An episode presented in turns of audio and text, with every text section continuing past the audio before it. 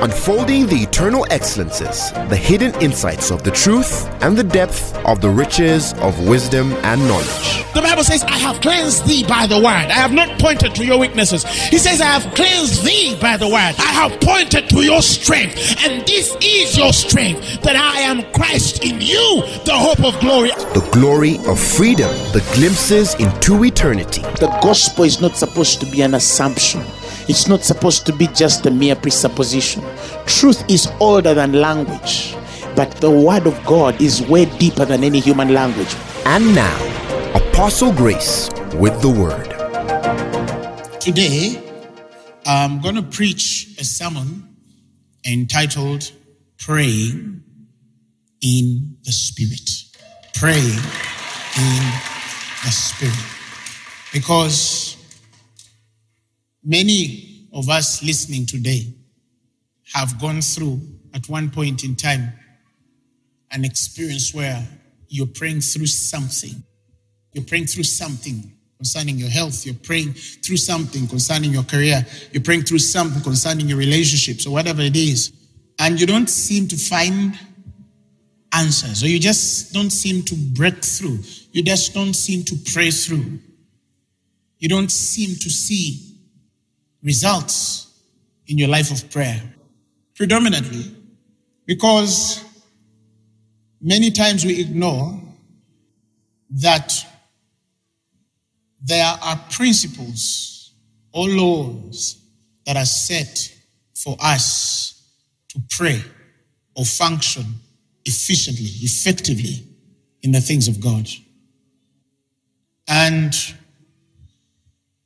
most importantly, that, like the Bible says in Hebrews, that by faith we understand that the worlds were framed by the word of God, so that the things which are seen were not brought about by things which do appear. That is a very fundamental law to understand how to transact between the physical realm and the spiritual realm. That's the law of translation. That's the law of interpretation.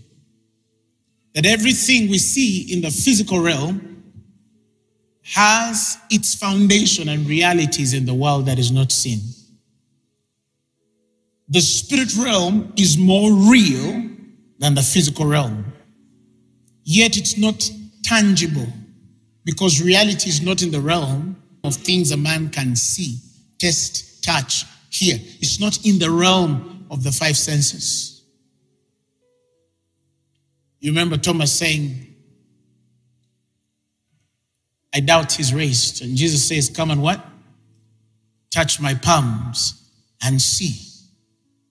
He had to touch to believe that this is the same man who is raised. Why? Because we have many people who only believe by the realm of senses. They define something as real by the realm of senses.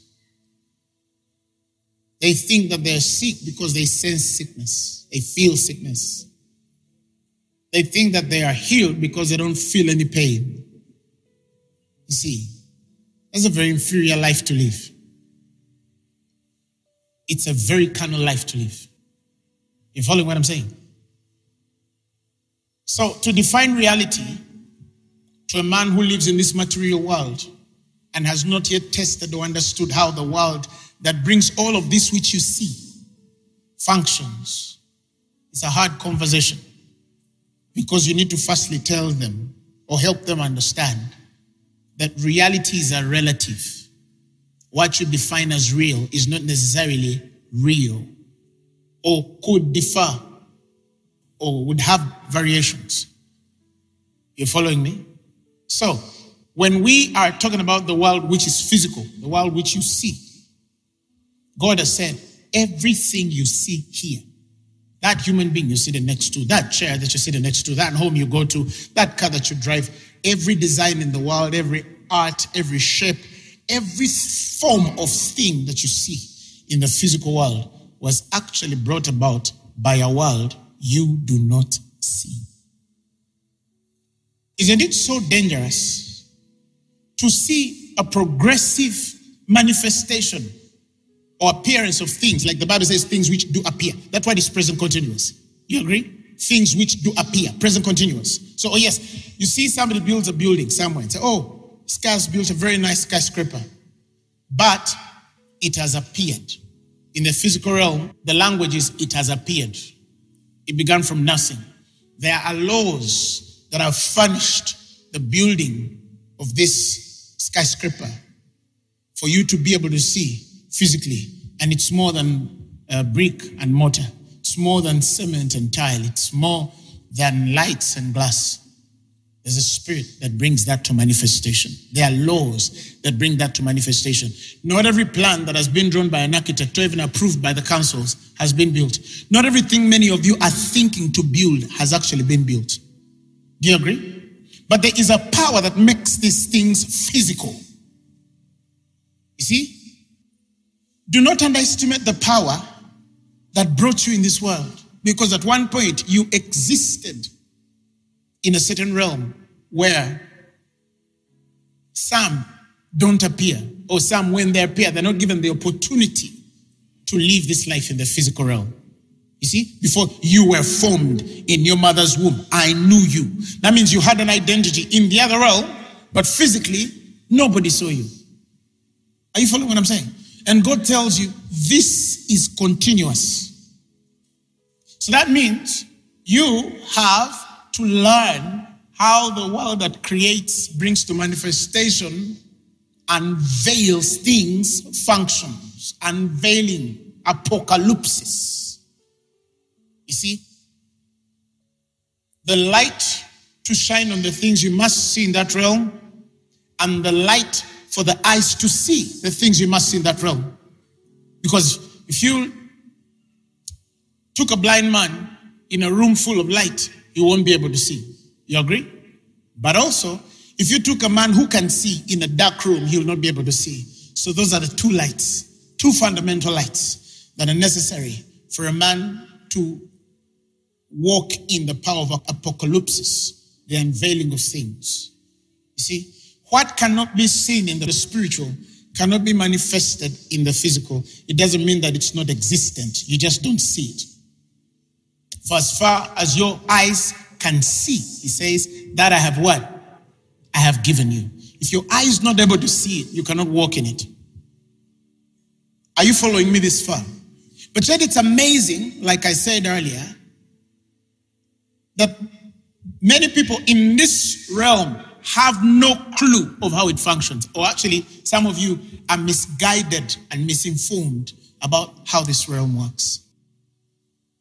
I'll give you an example. Like the natural laws, okay? So they are spiritual laws. Did you know that when you became born again, you were called to live constantly in the spirit realm? Did you know that? You were called to live constantly in the spirit realm. That's where you live. You see what I'm saying? When Paul says, I'm dead, yet I live, yet not I, but Christ liveth. And the life that I now live, he says, I live by the faith of the Son of God who gave himself freely for me you are called to live in the spirit. You have a body, but you're called to live in the spirit. You understand what I'm saying? You are seated, for example, with Christ far above all principality and powers. Where is that place? Is it physical? It's spiritual. But then you have had individuals say something like, especially those of us who have been in church for a long time, traditional church was worship time. So they'll tell us, we're going to worship God. Close your eyes and we enter the spirit realm. Huh? And then they're telling you to close your eyes so that you can enter the what? The spirit. Some people say, I was in the spirit. I'm in the spirit. Why? Because of some sense of feeling. Eh? Something goes through and then you get some goosebumps or your forehead starts to heat up and then you say, ah, now I'm in the spirit. Okay? And then you start worshiping and then worshiping and then there you start functioning. And then at the end of the service, the person who is leading the program to invite the preacher says, Welcome back. Welcome back from the what? The throne. You see? And then you sit in service and your pastor is preaching, you're away from the presence. Hmm? And then I have had preachers who have designed this indifferent kind of process. Eh? How to enter the spirit. And they teach you how to enter the spirit. So that means the Christian is only entering the spirit to do something, and then they come out and stay carnal. That means, oh, you are in trouble. No wonder trouble does not leave you because you are exposed to any form of attacks. If flu comes, it has to enter you. You know, we have people like that. If it's a season of flu, they have to get flu. If it's a season of COVID, they have to get it. If it's a, yeah, because you're available to everything. You're available to every spirit. Principalities of that nation are for you. The rulers and spirits of wickedness in high places, when they come, they don't leave you. Why? Because you are available to them.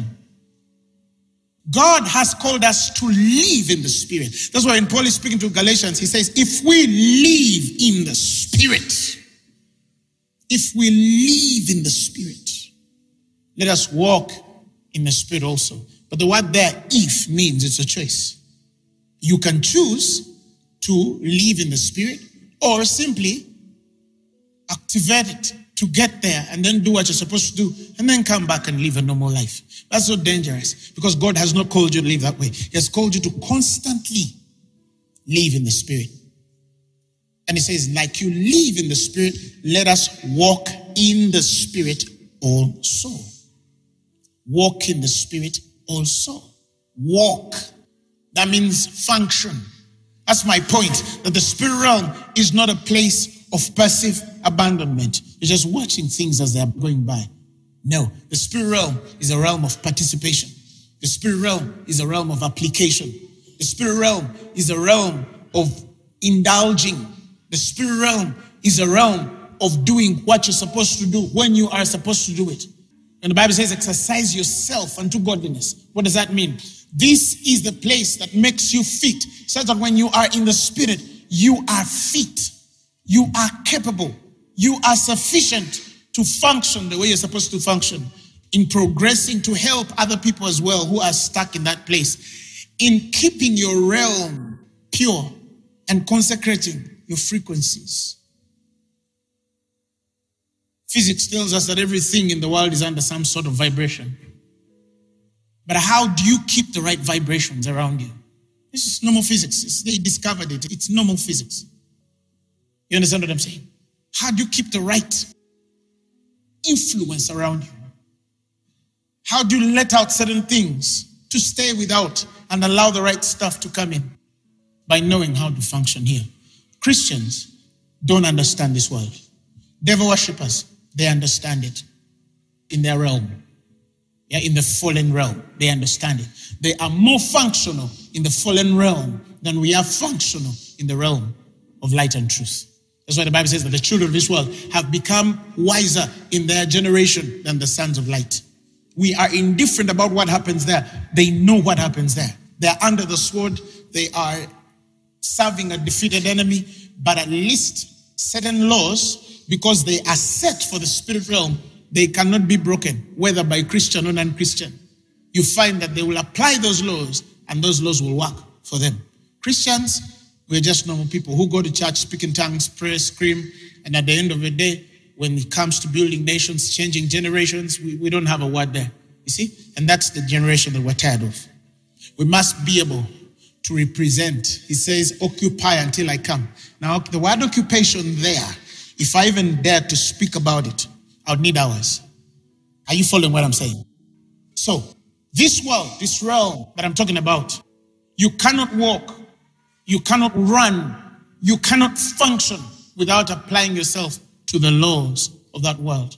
If you learn those laws, this physical realm, this material world will simply agree with you. It's the reconciliation of what has been unveiled into revelation because you have its understanding. And if it's tagged to divine purpose in the physical realm, it will manifest. It has no choice. You see? For example, one fundamental law, the law of seed and harvest. Seed time and harvest. Genesis 8:22. He says, For as long as the earth remaineth, seed time and harvest, cold and heat, summer and winter, day and night shall not cease. But they said, For as long as the earth remaineth. Oh, yes. Let me explain it. You cannot change day, and you cannot change the laws that govern how the night comes. See? The sun is shining, it's going to be evening. You can't close that. And tomorrow morning, it's going to be the same. You have no control over day and night. You have no control over the season, summer and winter. You have no control over cold and heat. Okay? But seed time and harvest. Seed time specifically is in your ambits. It's in your confines. It's in the place of your responsibility. I love that he said seed time. He did not say seed. He said seed time. You see? Now, the word seed time there is not only of earthly connotation, it has a spiritual connotation. Because if I tell you, show me time, what will you show me? Huh? If I say, show me time, where is it? Where is time? Show me time.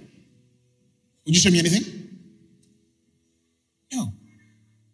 Now, there, they're not just talking about the time to sow seeds in a season. No, no, no, no. That's for the physical world. But seed time is a certain work of wisdom in the spirit realm. You understand what I'm saying? Luke 8 11 tells us that the seed is the word of God. Can you show me the word with your physical eye? You cannot. Show me the word of God. You cannot show it to me. What you have a words written, but if I told you, show me the word, what will you show me? You won't show me anything. But then a man tells you that which we have seen with our eyes, that which we have touched, that which we have tested, looked upon, and handled with our hands the very word of life.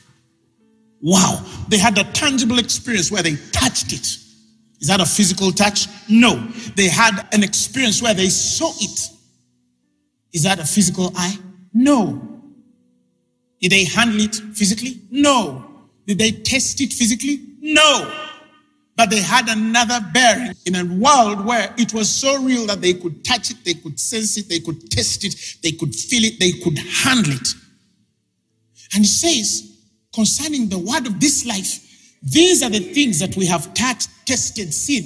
And these are the things we're trying to give you in the physical realm because we bear witness of these things. And we had had fellowship with the Father concerning these things. These things we give you that you might have fellowship with us. He says, because our fellowship is with the Father and His Son, Jesus. That means we have something here that we carry it has been an experience of communion and fellowship. We've tested it. A spiritual man has touched it, he smelt it, he's handled it. Now we are inviting you to have fellowship with us because our fellowship is in the world that you do not see.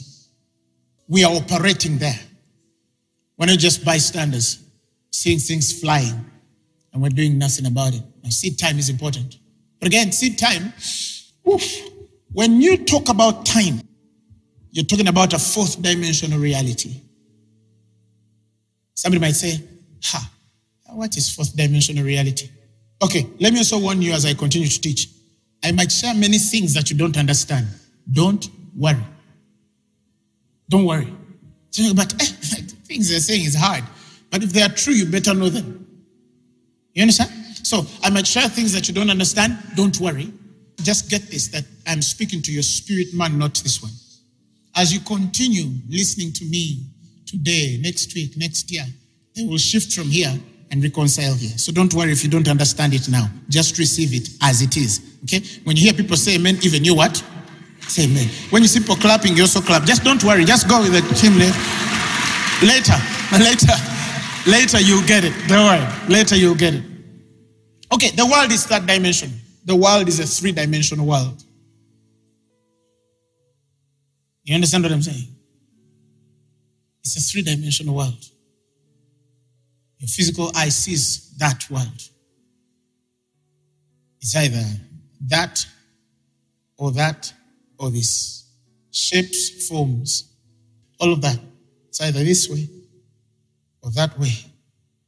It's length, width, height. It's like that. It's three dimensional.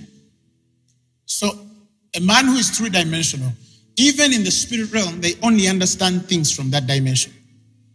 Now, why I say time is fourth dimensional, for example, because your time is not God's time. Do you agree? The Bible says one day in the house of the Lord is like what? A thousand in the world. That means the way you calculate time, chronos, is not the way God calculates time, kairos. God's timing is kairos. Your timing is chronos, chronology. You see events as they happen. Hmm? Every second counts because you understand life through periods. That's how you see life. But if your eyes were open to understand how the world truly works, certain things are not subject to your law of how you see time. Do you understand what I'm saying? And there are things even now in our present world that we are not able to explain according to how we understand time. You see, there are always exceptions to every rule in the time of men. This is the time babies should be born. A woman by this month should have a baby out. Do all have babies at that time? No. Some more days, some earlier. See, this is a time a child should talk. Do all children talk at the same time? No, there are variations. That's a simple example. So it is with the deeper realms of manifestation in life. That you know, you went to school, graduated. This is the time we expect you now to be making money. But are all rich at the time when they were expected to be rich? No. Some people, by that age where they should have made wealth, they were way wealthier than they would ever need to work in their lifetime. And some, by the time they're supposed to be making money, they're still in their father's houses, still eating their food. Time has dealt differently for every one of them. Are they all with 24 hours? Yes. Perhaps they had the same opportunities in life, but certain things have changed because of time. See? So that's relative. So, fourth dimension of seed time is not just physical, it is also what? Spiritual. Primarily spiritual. Primarily spiritual. But it depends on the vision, the dimension in which you function. It's where we get to judge. One day, I had a fellow teaching about the dimensions of the Spirit. I'll give you an example a fellow was teaching about the dimensions of the spirit. And then this individual taught first dimension, second dimension, third dimension.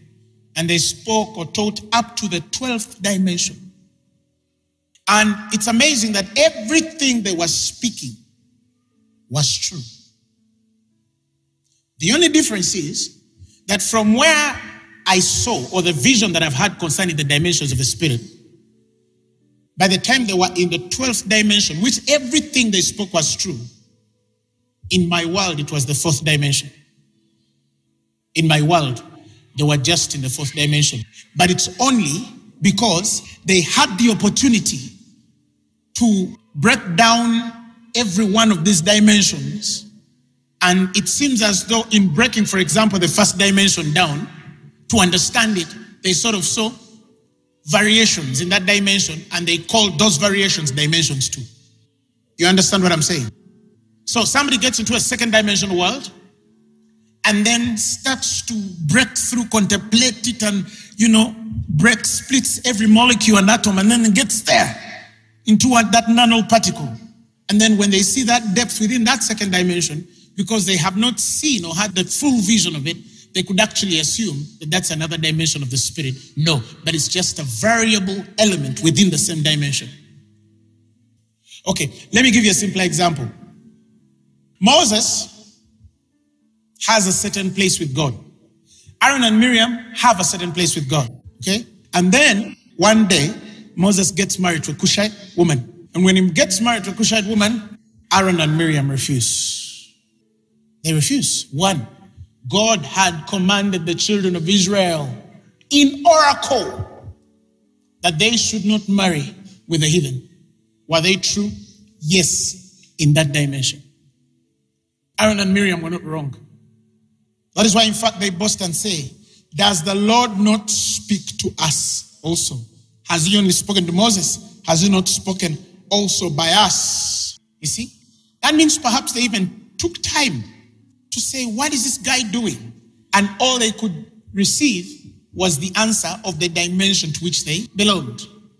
And then God had it, He had them. And then He was angry. And then He calls them out. That's when we really realize the heart of God in this. And He says, Look, when I speak to a prophet, I speak to them through visions and dreams. In what I'm able to speak through visions and dreams, there's a limitation of language. I cannot speak beyond a certain language if I'm in the realm of vision. That's what God is saying. I cannot speak beyond a certain language if I'm in the realm of dreams. But he said, that is not how I speak to Moses. That means Moses has a different vision or perception concerning the same God. He says, For I speak to him deliberately, straight. I don't use dark speeches.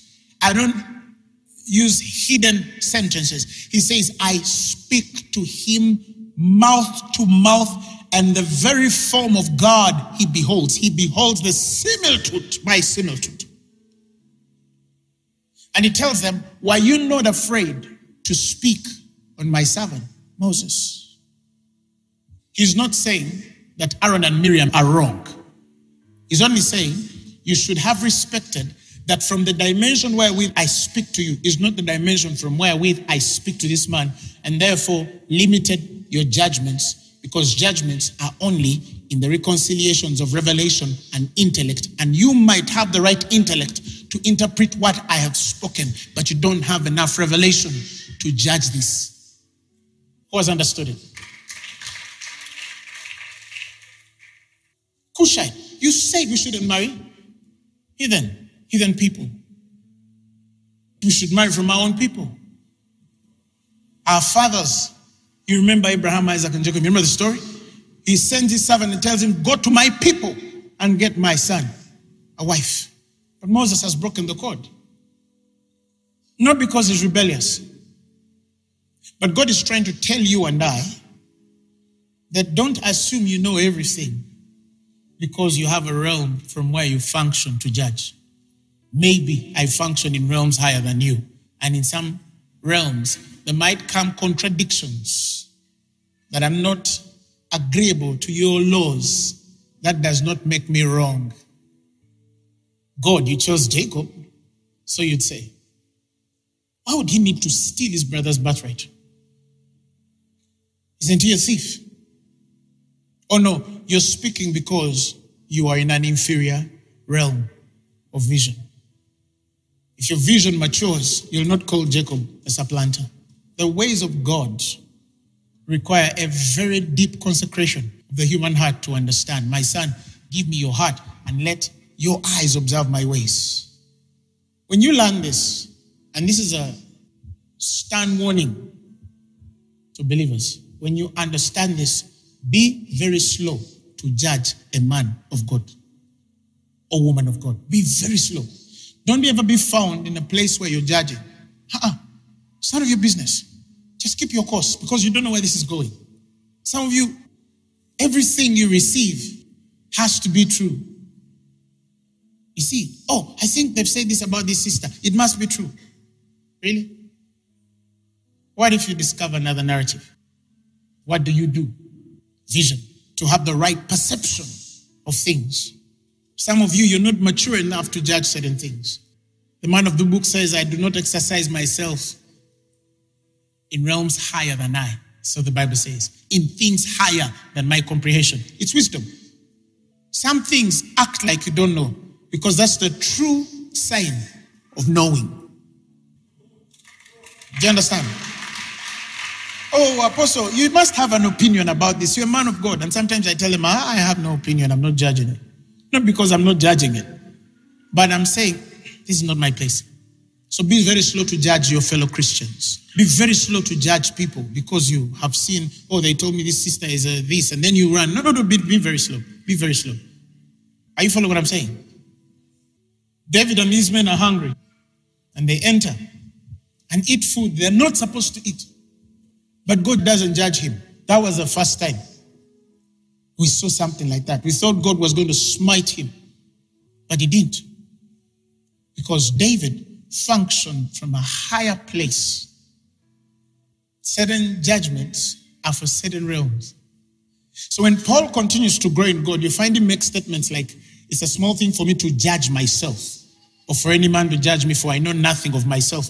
As you die to the self, the higher the judgments in vision. You see what I'm saying? It doesn't mean that God doesn't expect certain things from us. No.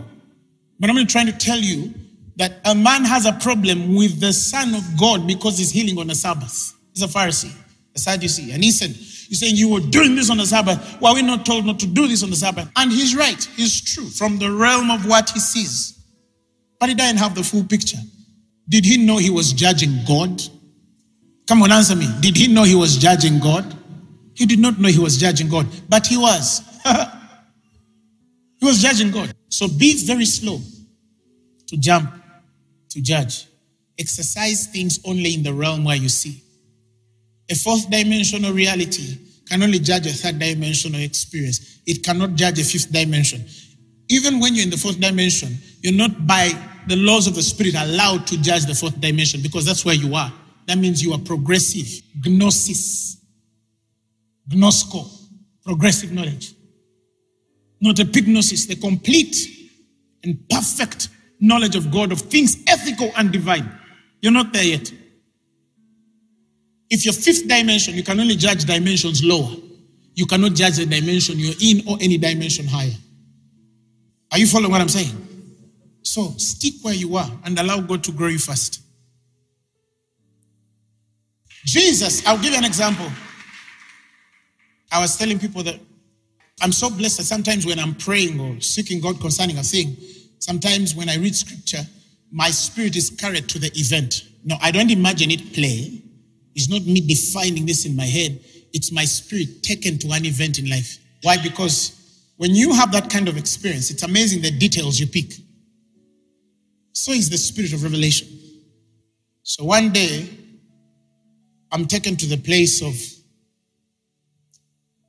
Pilate. He wants to save Jesus by tricking these people, and he brings them another option. Okay? And I'm there. I could see Jesus. I could see Barabbas the thief. I could see the people. If you gave me a pencil, I would draw them.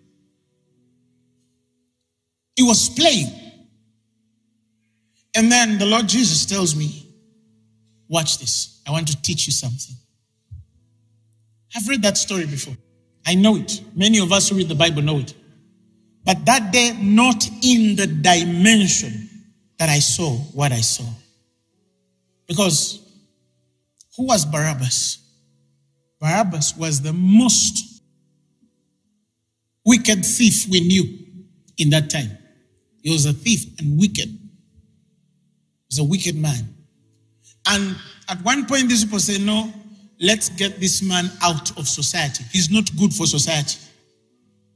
They incarcerate him. If he goes out, he'll kill somebody. If he goes up, he'll rob somebody. He'll harm somebody. He'll rape a child. Put him out.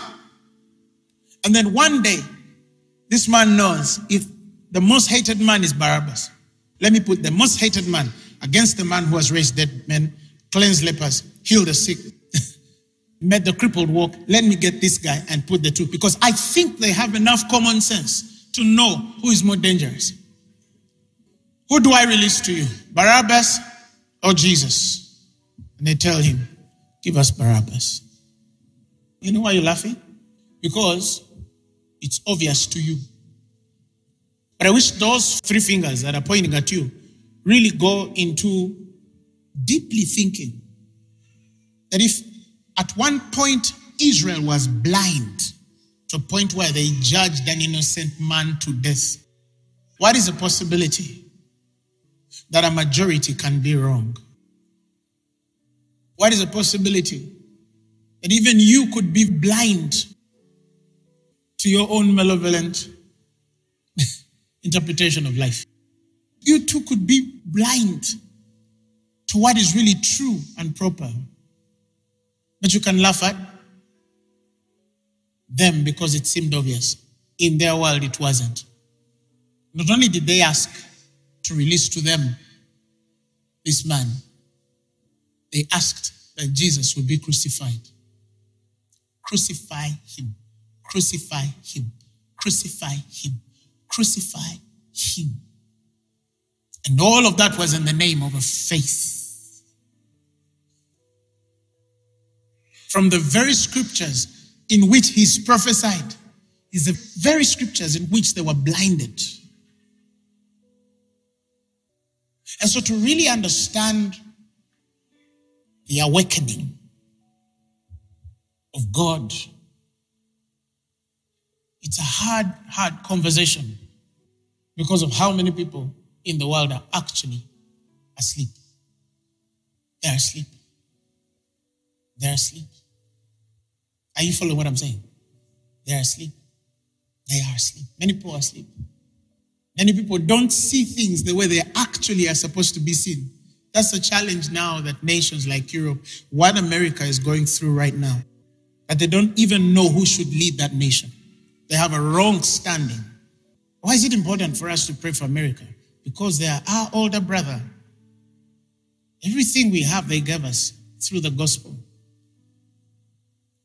They have led the world for a long time. But now they don't even know Many cannot see what was true and what wasn't true about their own leaders. But every other day they see the decadence, the corruption that is coming in that world. And some of them don't even know what to tell their children over what was normal. Who is a man? Who is a woman? They don't have a language now that can explain that. Because some people are not even sure they're humans. Oh, no, no, no. Don't laugh. It's coming too. You see? So we have to pray. We have to pray that we keep the right vision of God. Somebody shout, Hallelujah. Now back to what I'm sharing. So Paul tells us in Ephesians, the sixth chapter, 18th verse, praying always with all prayer and supplication in the Spirit in the spirit. In the spirit. So our prayer is supposed to be in the spirit. Right? But I gave you a fundamental law among the many laws of the spirit realm. One of them is seed and harvest. Now let's go back. That means every line of prayer in the spirit carries an application according to the laws of the Spirit. Now, I want you to look at praying in the Spirit in the realm of the law of seed time and harvest, because I told you it's a fundamental law. To understand that every life of prayer on you is actually seed time. When you pray, you are sowing seed. You see what I'm saying? So, prayer is one of those conduits for you to sow in the Spirit. Now, the Bible says in uh, Galatians chapter 6, verses 8, He that soweth to the flesh shall of the flesh reap corruption. But he that soweth to the Spirit shall of the Spirit reap life everlasting. So, seed time must come back again. That whatever you do, there are things you do, but you're sowing to the flesh. And there are things that you do and you're sowing to the Spirit. Prayer is one of those. Many other things, but prayer is one of those. If you sow to the flesh, you will reap corruption. That's why you see things breaking and falling apart in your life. You sowed to the flesh. If you sow to the spirit, you will reap life. The life of God will be activated in whatever you do. Are you following? When we teach you the word, we are sowing spiritual things. Are you following what I'm saying? We are sowing. All right? Sometimes you see people hearing the word, and then you see them come. Sometimes they put money. Some of you might ask yourselves, why is this person giving money again and yet they give? Can I explain it to you? The difference is when the Bible tells us, do not come in the house of God empty handed, it means we were called to be givers. Every time I come in the house of God, whatever I'm doing there, I have to give. Every time I come in the house of God. You understand what I'm saying? That's general. But some give their tithes, some give an offering, you know, just who we are. Okay? But then sometimes, as you are in the house of God to worship Him, something would come and it is sown in your spirit and you feel that somebody has spoken something. An example, there was something that really troubled me. And then one day, this wonderful man of God was used so amazingly in my life.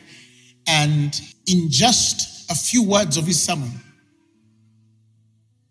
everything that I'd questioned was given an answer that day. What had happened? He had sown something spiritual in me.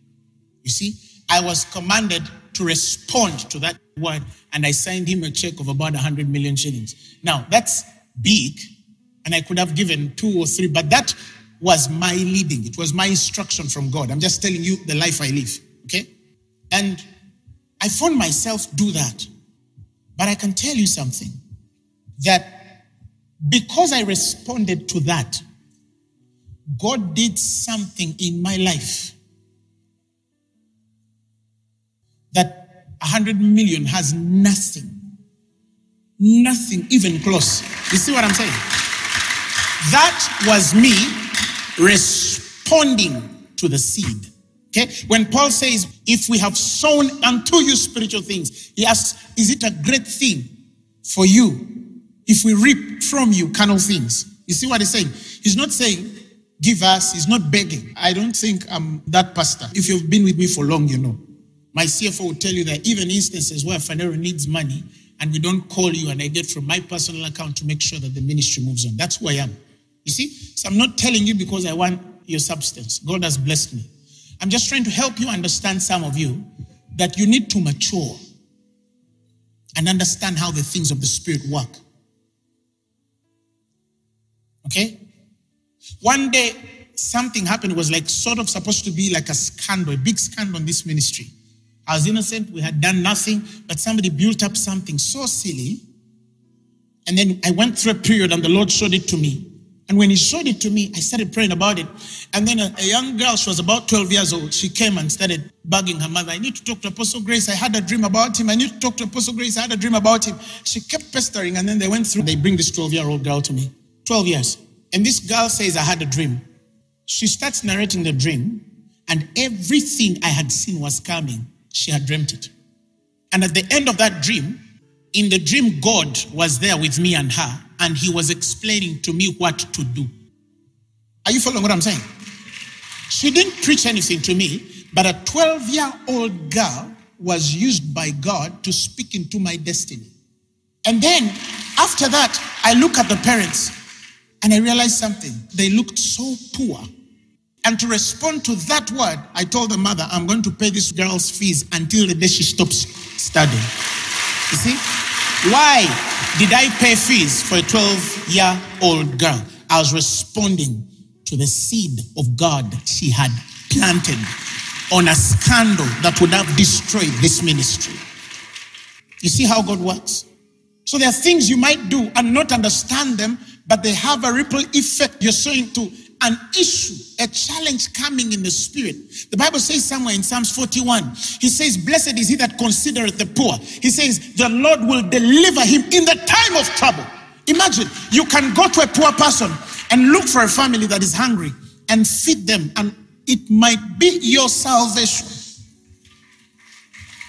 It might be the day God will heal you. It might be the day God will deliver you from a great trouble because you went out to an old woman who lacked food and you gave her a meal. Some of you don't understand how the world works. You find a Christian who lives all their lives taking. Ever since you came to this church, you're just taking. In your relationship, you're a taker. In your business, you're a taker. At your workplace, you're a taker. Even in your own family, you don't have money. You don't always have money. You're the one who has nothing. You're not a giver, you're a taker. That's the life of a troubled person. Are you following what I'm saying?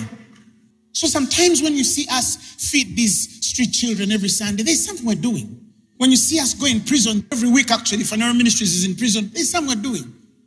In COVID season, this ministry was paying for the bills of hospice Africa because their donors had pulled out and they had close to 4,000 patients. Some don't have morphine, some don't have food, some don't have anything.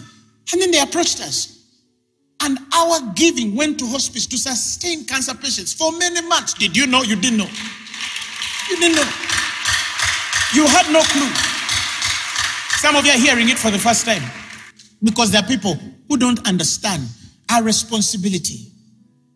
Every year we are buying land for churches. Every year. And they don't have our names. No. They have other names and different visions. It's just their life. We're preserving something, but we're sowing to the Spirit. So he says, if he looks after the poor, the Bible says, I shall deliver him in time of trouble. Verses 2. He says, the Lord will preserve him and keep him alive. Do you know that you can be alive because of that orphan in your house? That orphan you're treating like they're nothing. Do you know perhaps some of you are alive because of that orphan in your house? That's sowing to the Spirit and he shall be blessed upon the earth, and thou will not deliver him unto the will of his enemies. God would not deliver me into the will of my enemies. I had to pay fees. You see what I'm saying? Next verse. The Lord will strengthen him upon the bed of languish, and you'll make all his bed in sickness. That means he will cure you, he will nurse you and heal you. Why? It began by small. The only mistake is that some people get that portion of scripture and then build a doctrine of sow a seed so you can heal. That is demonic. It's from hell. It's not supposed to be provoked by the man of God. It's supposed to be led by the Spirit in you. The point is, when the Spirit tells you to do such things, respond. Learn to be big givers for God. You see what I'm saying? And giving big is not how much you give. There's a man who is earning 100 million shillings a month, and they've given God a million shillings. Right? And there's another man who is earning 100,000 shillings, and they've given God 20,000. Who is the bigger giver? Huh? The one who gave 20,000 is the bigger giver. Not the man who gave a million of his what? 100 million. So I have a problem with churches that say, oh, we are doing a, an award for the biggest givers in church. That's demonic, it's from hell. You will lose your power in the gospel. You don't do that. Why? Because God does not look at the value from the amount you give, He looks at the value from the heart. You remember the widow with the mite? You remember the widow of the mite? Yes. That is why in this ministry, we don't have special seats for big givers. Because perhaps the biggest giver, is seated in the back there. She received 20,000 shillings that month and gave God her 10. You're not a bigger giver than that woman because she gave 50% of her income. That's why you don't have special seats for the rich. No. Whether you're in the front or in the back, it's up to you. I don't know how your heart gives. You follow what I'm saying? And as Christians, we should not build that kind of culture. We're rewarding the biggest givers. What do you mean? What do you mean? Praise the Lord Jesus Christ. Hallelujah. I just went a bit far to help some of us understand the wisdom of sowing. But back to our issue of prayer. That every line of prayer is seed and harvest. Harvest is result. It is answers. You see? But fundamentally, you cannot be effective in praying in the spirit without using the most ardent weapon and that is tongues. Tongues. I know there are people who have built doctrines of, oh, you know, don't pray in tongues, oh, you know, it's not allowed, it's for the Old Testament, it's not for the New, whatever they say. But you see, I don't even want to argue on that because I'll beat them any day. Seriously, I'll defeat anyone who would bring up that conversation that tongues are for long ago. Why? Because that would mean that people are not being filled with the Spirit now.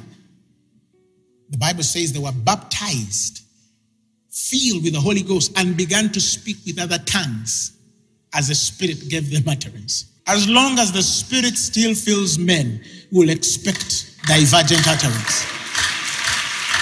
Unless you tell me that the Spirit that day did it that way and it will never happen again. Yet, after that, in Scripture, we saw men getting filled by the Spirit, speaking in tongues up to now. You see? Paul says something in 1 Corinthians 14 verses 14.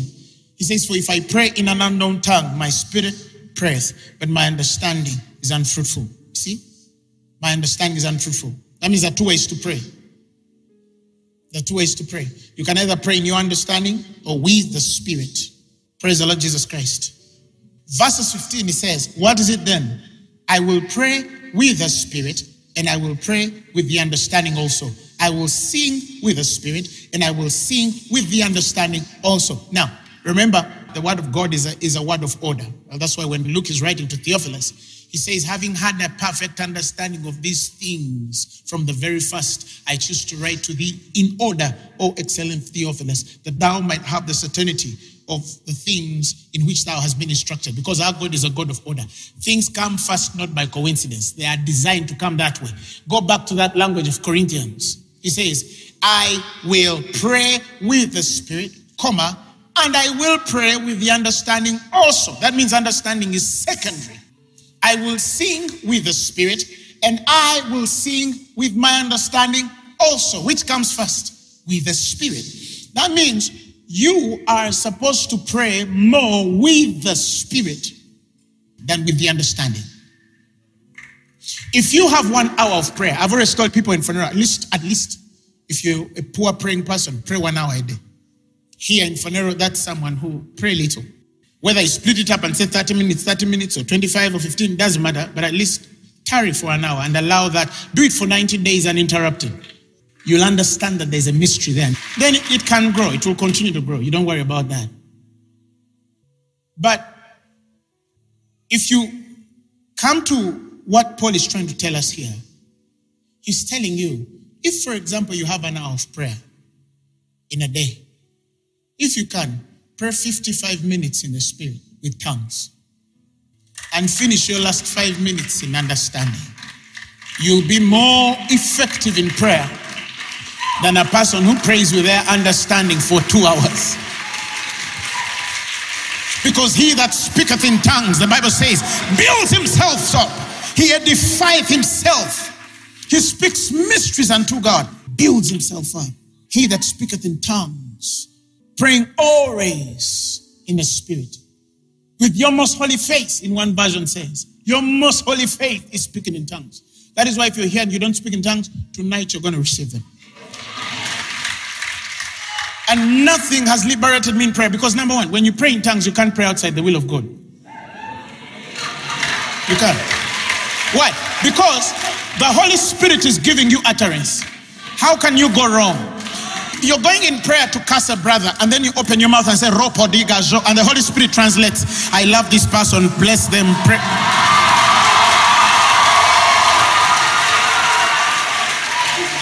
The Bible says, He maketh intercession according to the will of the Father.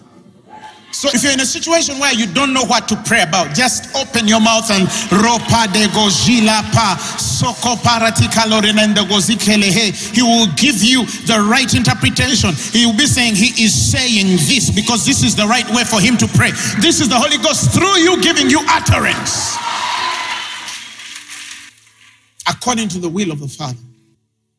Don't have only special hours. Every time you're free, you're in a taxi and you're alone. Start to and put wisdom in it. I know Christians who think that the louder you pray, the more God hears. You know, some of you, you have problems in your family. People have issues with you because you can't pray silently. I rebuke you in Jesus' name. You can pray under your breath and say. You're praying and heaven is hearing. You can even pray in your heart and heaven will hear.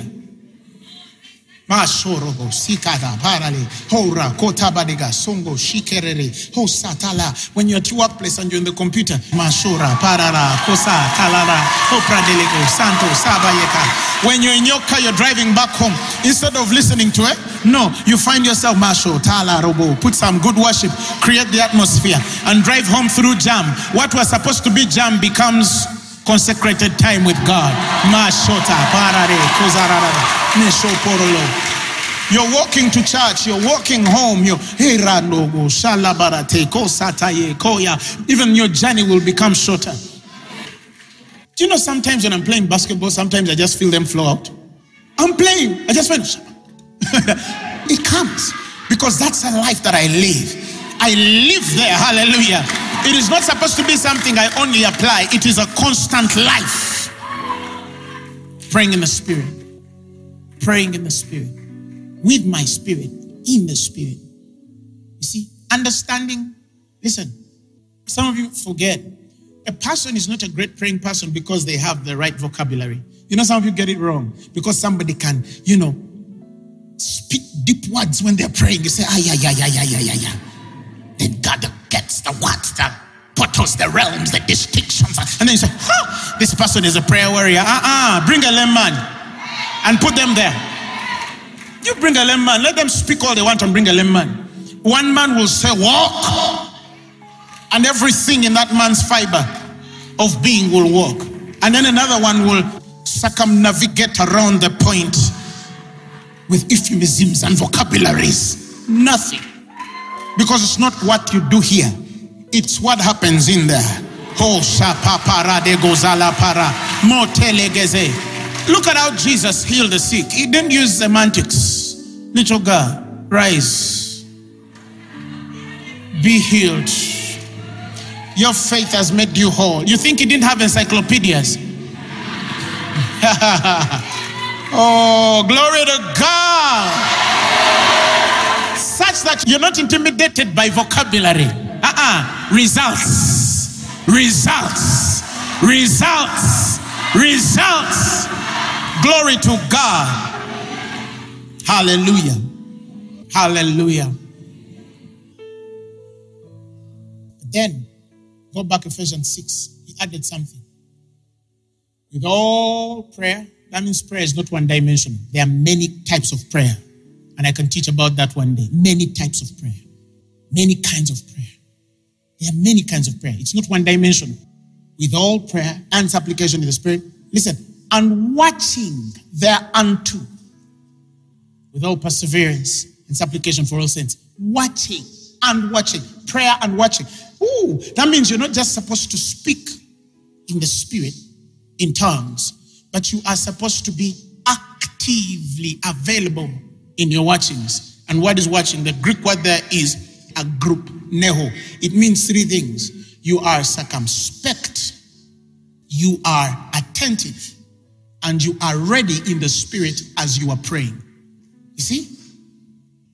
Like I said, it's not a place of passive abandonment. You don't just sit there and say, Ropo bobo, Zoko robo, and your mind is empty. Mororororo, pa baba go. In Jesus' name, amen. Some of you, your minds even wander. You start in tongues and then you go to again and sit on a tray of pork, not even a plate, a tray. Some of you, you eat trays of pork. You are speaking Jokoboro. Because you see, here's the danger. He said, Your understanding is futile, but you're speaking in tongues. So some people confuse the futility of their understanding as to think that it's supposed to be then passively participating. Like it's supposed to just be there because it's useless. No. This intellect, this faculty, God uses it. He needed it. It's the seat of meditation. Imagery is a very important thing. You're creating image there. Icon, the Greek word. You see? You are creating things through your thinking. You are opening your mind for God to put images and instructions through your faculty. You have it for a purpose. Not just to pray and leave the mind blank. No. He says, as you're praying, keep your mind awake alert. Keep it awake, keep it ready to see whatever God is showing you. Keep it attentive to receive an instruction in there. Don't just pray like you don't expect anything. Keep it circumspect. The word there, circumspect, is the very word to mean prudent. Otherwise, if you're not those three things, you are sleepy. And to sleep does not necessarily mean physical. Although some of you begin from prayer and then you sleep. Not because you're going in a trance for God to minister to you, but because you are already asleep in the body, you're just going there spiritually. Then you wake up to in Jesus' name. Hallelujah. To be circumspect is to be prudent. You know what Proverbs says? That a prudent man foreseeth evil and hideth himself. But the simple pass on and they're punished. What is this prudence? Being awake in the spirit. Watch as you're praying. Be careful of the images that are coming to you. Separate the images of your carnal, your flesh man, and the images of the spirit. Or perhaps you are in the middle of prayer, and as you're praying, a vision comes, and then you see your little brother in a coffin. You were praying, and this vision came. Do you know the mistake some of you just do? Yes. Father, as I was saying, some of you, unfortunately, like the Bible says, if you are simple in prayer, it passes. You don't even see it. Not everything that God gives you for instruction comes to you clearly because Satan can attack you in the realm of vision to your spirit, in the realm of dreams to your soul, when it comes to your body, in the realm of your faculty, your thoughts. Do you know there are people who don't dream? You really think God doesn't send instruction through dream? No. But a certain spirit comes and takes over.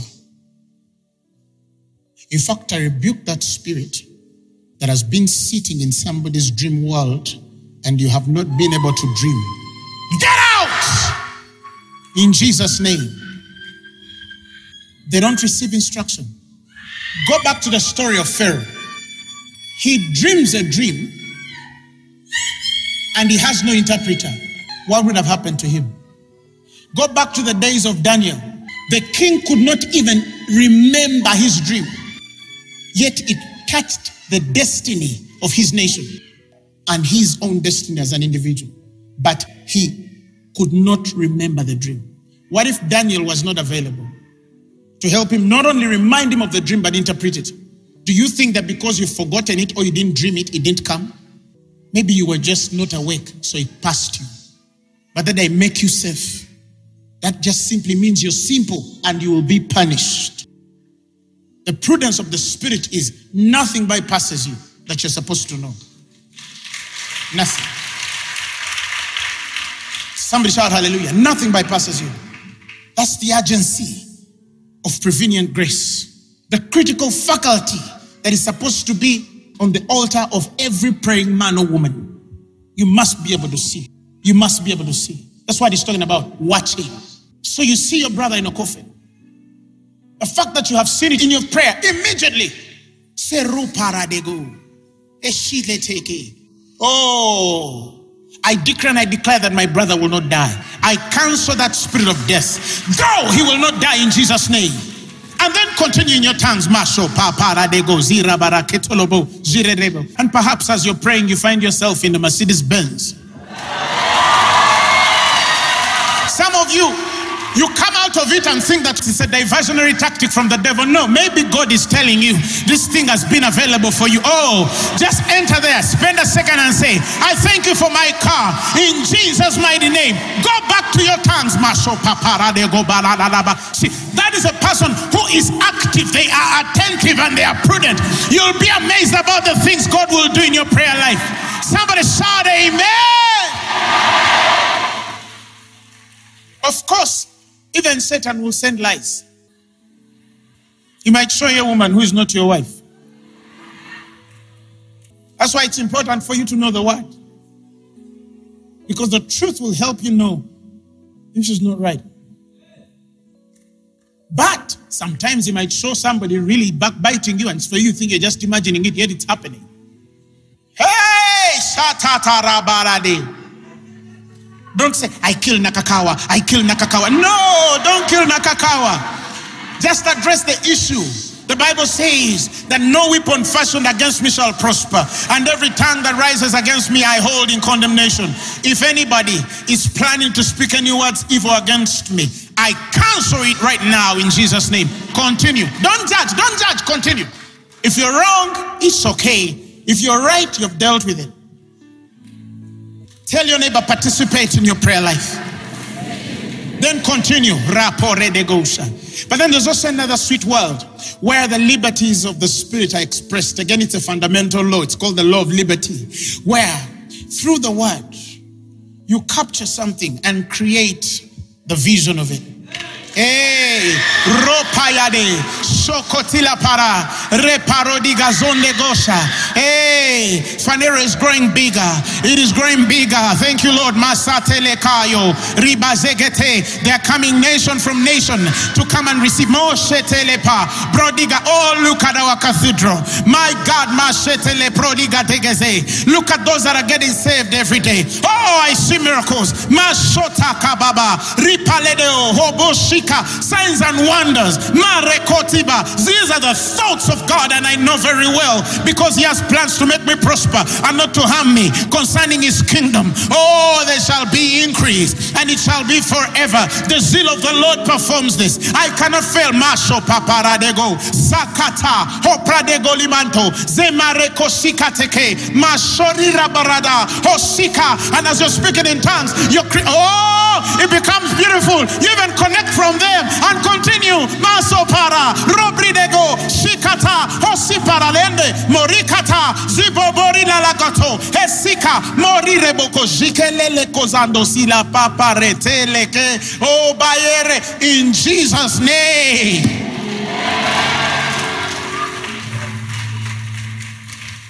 But you know how many Christians pray? Father, we are tired of poverty. Man, man, man, oh man, oh God, man.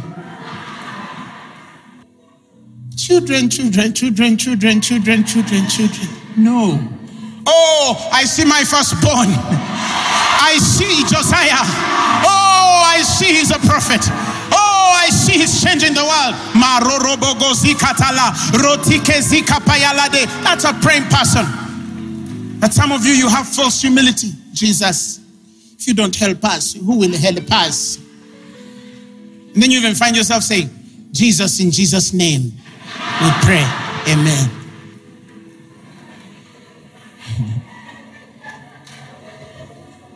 Praying in the Spirit means praying according to the Word of God in your most holy faith. Go with Scripture, go with tongues. Address whatever you see immediately. Arrest what you must arrest immediately. And then continue with your tongues. With the Spirit and with your understanding also. Have you learned something?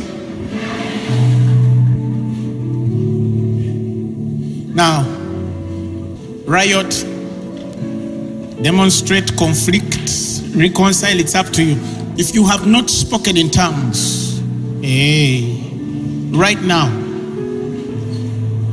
receive them. Just open your mouth. They are going to come.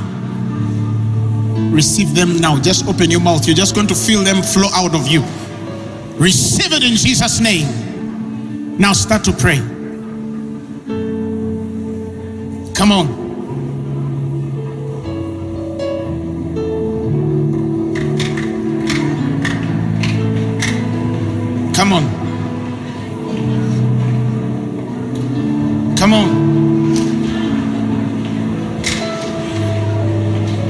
Come on. Come on.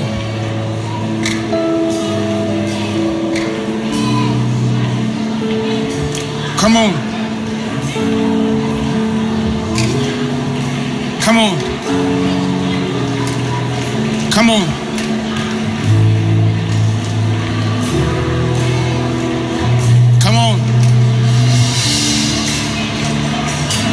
You make my life so beautiful.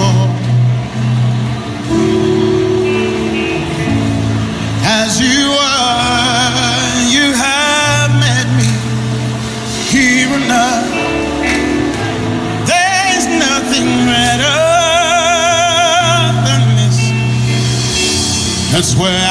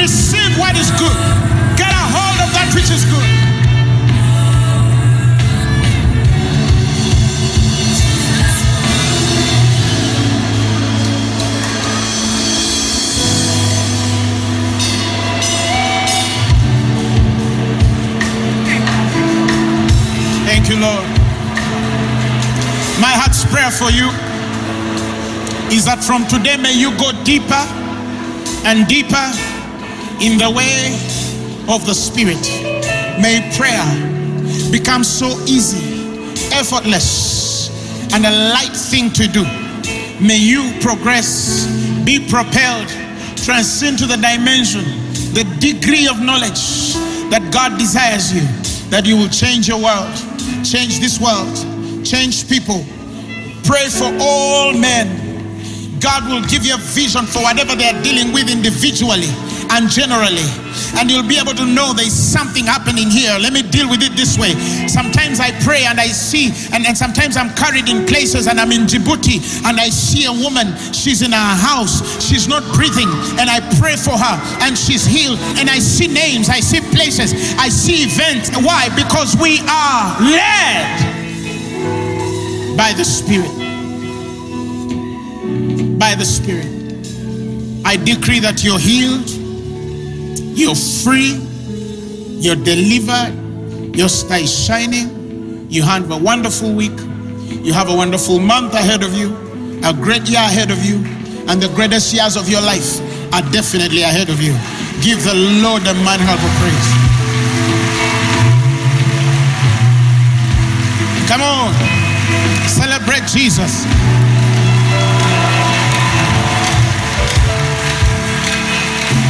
If you have never given your life to Christ, I want to give you an opportunity. I want to give you an opportunity. I want to give you an opportunity. I want to give you an opportunity to receive Jesus as your personal Lord and Savior. Repeat these words after me. Say, Lord Jesus, I thank you because you died for my sins and you were raised for my glory. I believe that you're my sacrifice for my redemption. Today, I am born again. Amen. This sermon has been brought to you by Phaneroo Ministries International. For more information, contact us on telephone number plus 256 200 999 400 or email us at info at phaneroo.org. You can also find us on the web at www.phaneroo.org.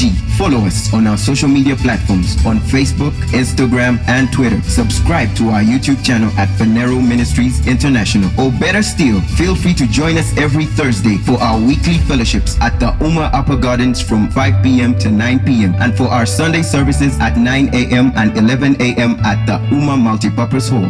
Phaneroo, make manifest.